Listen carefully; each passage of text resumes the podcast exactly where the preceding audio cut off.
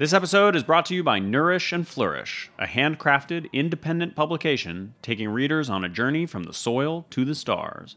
Subscribe today at nourishandflourish.site. You're listening to Heritage Radio Network. We're a member supported podcast network broadcasting over 35 weekly shows live from Bushwick, Brooklyn. This year, we're celebrating 10 years of food radio. For the past decade, we've been taking you behind the scenes of farms, restaurants, breweries, school cafeterias, and more. It's been 10 years, and we're just getting started. Find us at heritageradionetwork.org.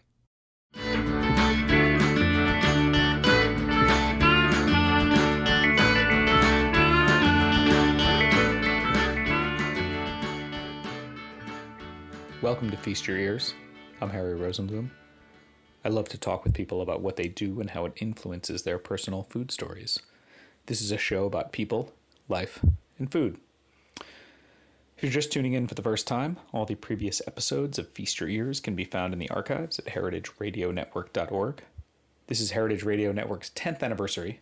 Please join us for our spectacular gala coming up on November 11th at the Brooklyn Botanic Garden. www.heritageradionetwork.org/gala. I'm thankful for listeners like you, and I'd love it if you'd leave me a review wherever you find this podcast. I'm coming to you tonight, today. What time is it? I don't know. From Japan. I'm on the other side of the world.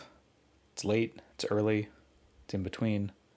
So thank you for listening to Feast Your Ears.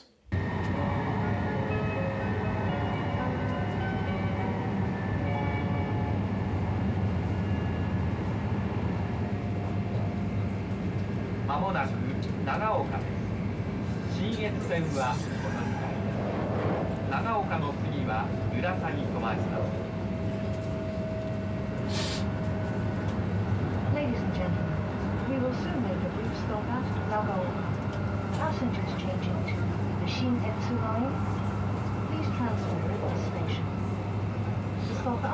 長岡。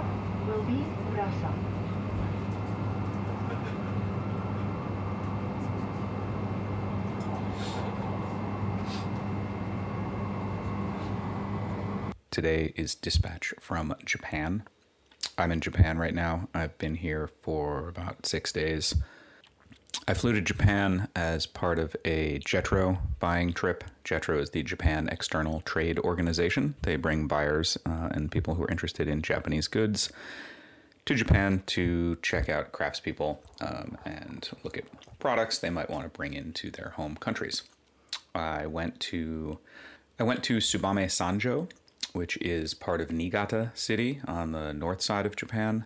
Uh, it's very famous for its metal manufacturing. So I went there. I attended a trade show, uh, looked at lots of great items, everything from smallwares in the kitchen to pots and pans, uh, knives, woodworking chisels, glassware, uh, steel uh, cups, tumblers, mugs.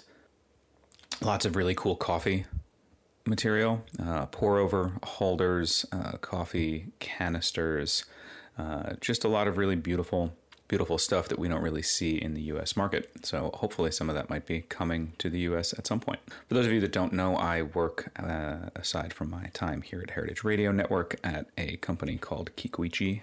Uh, which is a knife company, oldest knife company in the world, based in Nara, Japan. It's actually where I am now. I'm in Nara today, uh, and we'll be visiting with our headquarters, um, having lunch with a couple of our master knife craftsmen to talk about their work, talk about some new ideas for products for the uh, for the United States. So, for those of you that haven't ever traveled to Japan before, it's pretty far. Uh, direct flight from New York City is about 14 hours. It's a lot of time to sit on a plane. Uh, you can watch a lot of movies. You can try to sleep if you can sleep on planes. Uh, so, I had to take a 14 hour flight uh, and then one of my favorite things when I come to Japan, and I highly recommend this if you do visit Japan, is you should rent a Wi-Fi hotspot. It's not that expensive, and it's about five dollars a day or so, but it means you can have Wi-Fi everywhere. And traveling in Japan as a uh, gaijin, as we are colloquially known, uh, as a foreigner, much much easier if you have google maps. Google maps is quite good in japan at this point. Uh, you also can use google translate but you need the web for that.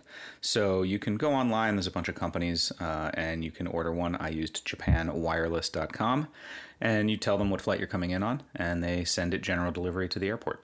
Uh, each of the major airports in Japan has a post office, so it's kind of like your James Bond. You get off the plane, you walk to the counter, you tell them your name, they pull out a package for you, and you take your Wi-Fi hotspot. You open up the uh, then you open up the documents, and uh, there you go. You have Wi-Fi in your pocket. So I did that. Then uh, had to ride a train from Narita, which is the, one of the two airports in Tokyo, into Tokyo. Then took the train from there uh, north to uh, Tsubame Sanjo. That was the Shinkansen, uh, the famous bullet trains in Japan. Uh, ate some sushi on the train. You should definitely do that uh, as well. I highly highly recommend it. Traveling on the trains in Japan is really one of, uh, it's really a pleasure. Um, you know, I've ridden on many trains so far this trip, uh, as I mentioned, from the Tokyo Metro, uh, a different couple different versions of the Shinkansen. I took the uh, the Nozomi Super Express yesterday from uh, Yokohama Station to Kyoto, uh, and then took a smaller uh, local express train from Kyoto to Nara, and then checked into my hotel, and then took a train from Nara to Osaka, and then from Osaka back to Nara. Um, there are so many different trains in Japan, and it goes from like the super fast bullet trains, which go, you know, almost 200 miles an hour, all the way down to very, very tiny local trains that almost look like trolleys, um, and everything in between. They're always on time. They're very clean. Every time I'm here, I wish that we had the same kind of train service in the United States. I mean, imagine if Amtrak could get you from New York to DC in two hours on time in comfort. You go speeding through the countryside. Uh, the ease of transfers in Japan make me long for this kind of thing in the United States. I think our country's too big to effectively install a train system like Japan. Japan has a much higher population density, which makes it possible for train lines to operate the way they do here. But even if we just took a page from the Japanese, we installed high speed rail between larger cities and a few regions LA, San Francisco, San Diego, Portland, Seattle on the West Coast, maybe a corridor on the East Coast, New York, Boston, DC, maybe even all the way down to Miami. Uh, I think that we would find it would be easier for people to get around. Uh, you wouldn't have to get on planes. Uh, it's more environmentally friendly. So, yeah, if you're listening, government planners in the United States, you should you should be doing that. Anthony Bourdain is well known for having been a huge fan of the egg salad sandwich from Lawson. Lawson in Japan is a chain of convenience stores. Actually, it started in Ohio. Uh, the name was licensed in Japan. Eventually, the original uh, chain of stores in Ohio closed, and now it's le- we're left with Lawson in Japan. Uh, it's synonymous with the late night hunger, uh, and maybe after drinking, maybe if you need one extra drink for the road, uh, and everything else a convenience store has. But you know, it has a lot more and seems to have much better quality products than a lot of the convenience stores do in the United States.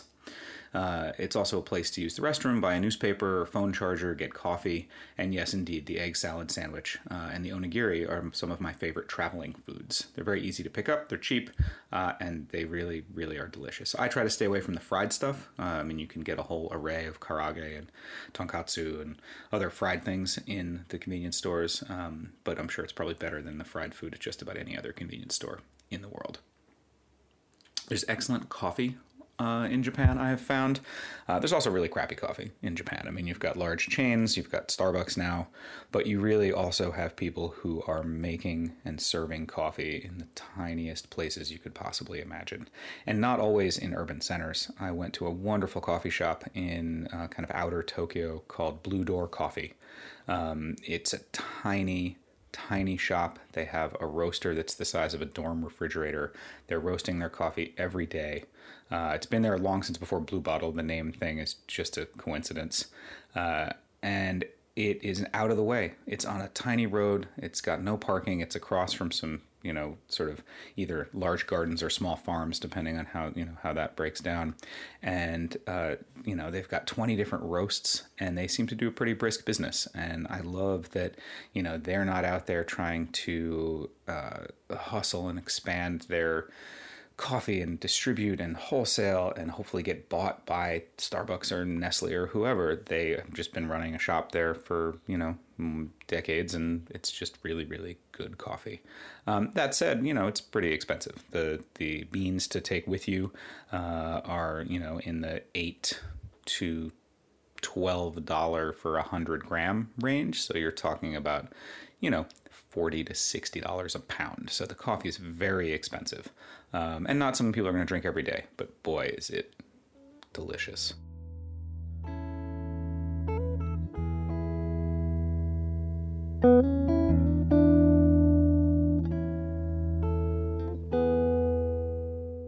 This episode is brought to you by Nourish and Flourish, a handcrafted, independent publication taking readers on a journey from the soil to the stars. Nourish and Flourish showcases thought provoking stories from around the world and stunning photography. Each issue explores emerging trends in food, nutrition, recipes, soil health, technology, regenerative agriculture, travel, and more. Volume 1 of Nourish and Flourish includes features on the Svalbard Global Seed Bank, the International Symposium on Bread, and ancient Hawaiian aquaculture. Are you interested in eating healthier and learning more about where your food comes from and living a more connected life? Subscribe today at nourishandflourish.site. For $29.99, you'll receive three issues. That's 38% off the retail price. Nourish and Flourish connecting readers with the people and stories that make a difference in living a more balanced, healthier life. Subscribe today or find a retailer near you at nourishandflourish.site. Are you enjoying this show? Heritage Radio Network has plenty more. I'm Luke Griffin, and I'm the host of Bushwick Podcast. Each week, we share the remarkable stories of how artists, activists, and entrepreneurs collide in Bushwick a special Brooklyn neighborhood that's changing faster by the day. You can find Bushwick Podcast wherever you get your podcasts and on heritageradionetwork.org.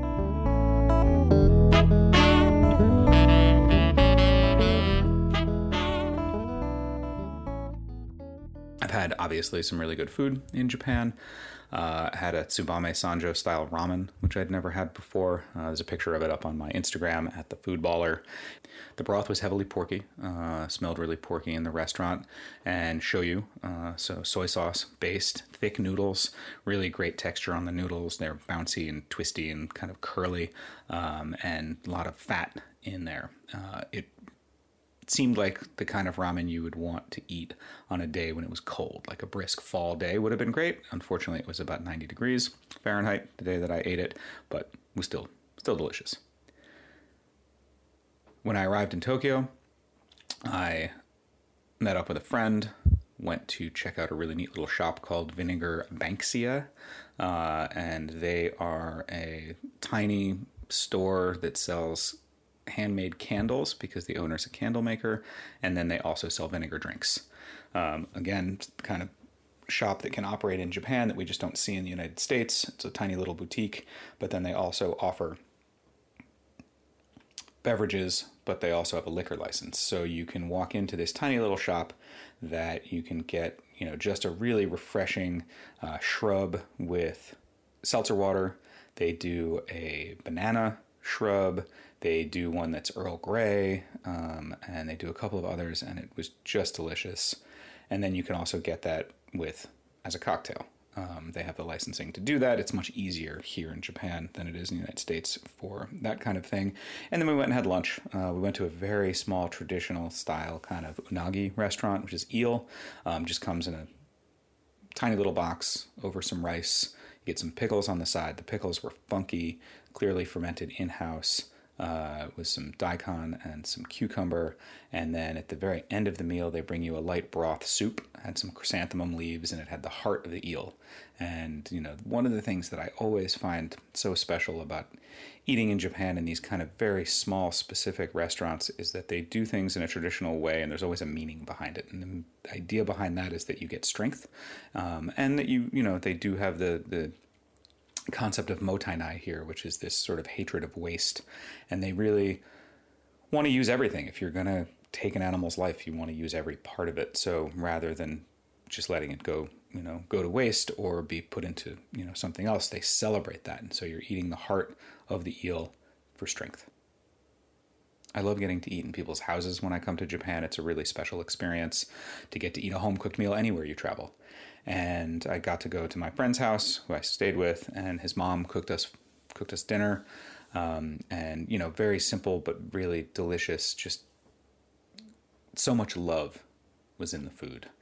There were pickles, there was rice, there was karage, fried chicken, uh, there was some soup, there were cooked mushrooms, and it just feels so nice to sit down when you're traveling and when you're away from home and you're in a different place in someone's home. It's very comfortable. It's not the same as sitting in a restaurant. Um, you know, you can take off your take off your shoes. You can relax a little bit more, let your guard down. You're not in a public space, uh, and really just enjoy the company of your friends. There are vending machines in Japan all over the place. Uh, mostly selling drinks, although sometimes you'll see one that sells sake uh, and beer outside. Sometimes you'll see them selling cigarettes, but really what you see are vending machines, like we have in the United States, where people are buying cold drinks. Uh, but in Japan, sometimes you can also get hot drinks. They really are all over the place. They're on the side of the road in rural areas, they're in train stations. Um, and they don't just have six or seven options like in the US, all from the same brand. Sometimes there's three or four dozen coffee, juice, water, soda, tea, sports drinks. They're open 24 hours, of course, and it's always fun to try new things. I appreciate that here in Japan, many of the beverages are unsweetened. I find it annoying when I'm in the United States and I'm traveling and I stop at a gas station or a convenience store. I can't get an iced coffee in a can or a bottle that has no sugar. Here, they're almost all presented black.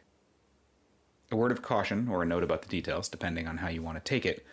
Be aware that many of these machines have a hot and a cold section. So if you push the selector button under a can of what you think is iced coffee and you don't confirm that the button was blue and instead you push the red one, you can get a hot can of coffee or tea or whatever you've chosen from the machine. This is nice on a cold day, standing on a train platform, I, will give you that.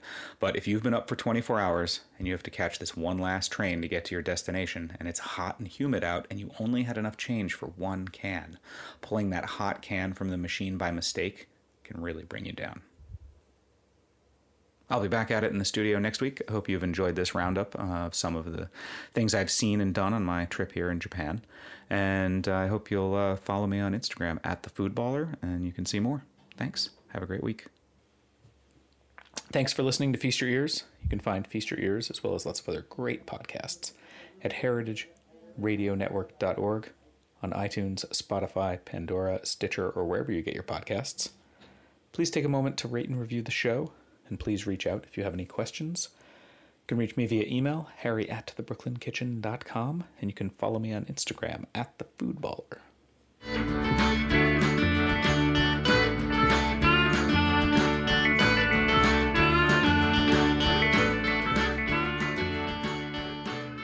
This program is powered by Simplecast.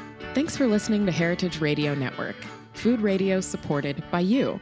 For our freshest content and to hear about exclusive events, subscribe to our newsletter. Enter your email at the bottom of our website, heritageradionetwork.org. Connect with us on Facebook, Instagram, and Twitter at heritage underscore radio. Heritage Radio Network is a nonprofit organization driving conversations to make the world a better, fairer, more delicious place. And we couldn't do it without support from listeners like you. Want to be a part of the food world's most innovative community? Rate the shows you like, tell your friends, and please join our community by becoming a member. Just click on the beating heart at the top right of our homepage. Thanks for listening.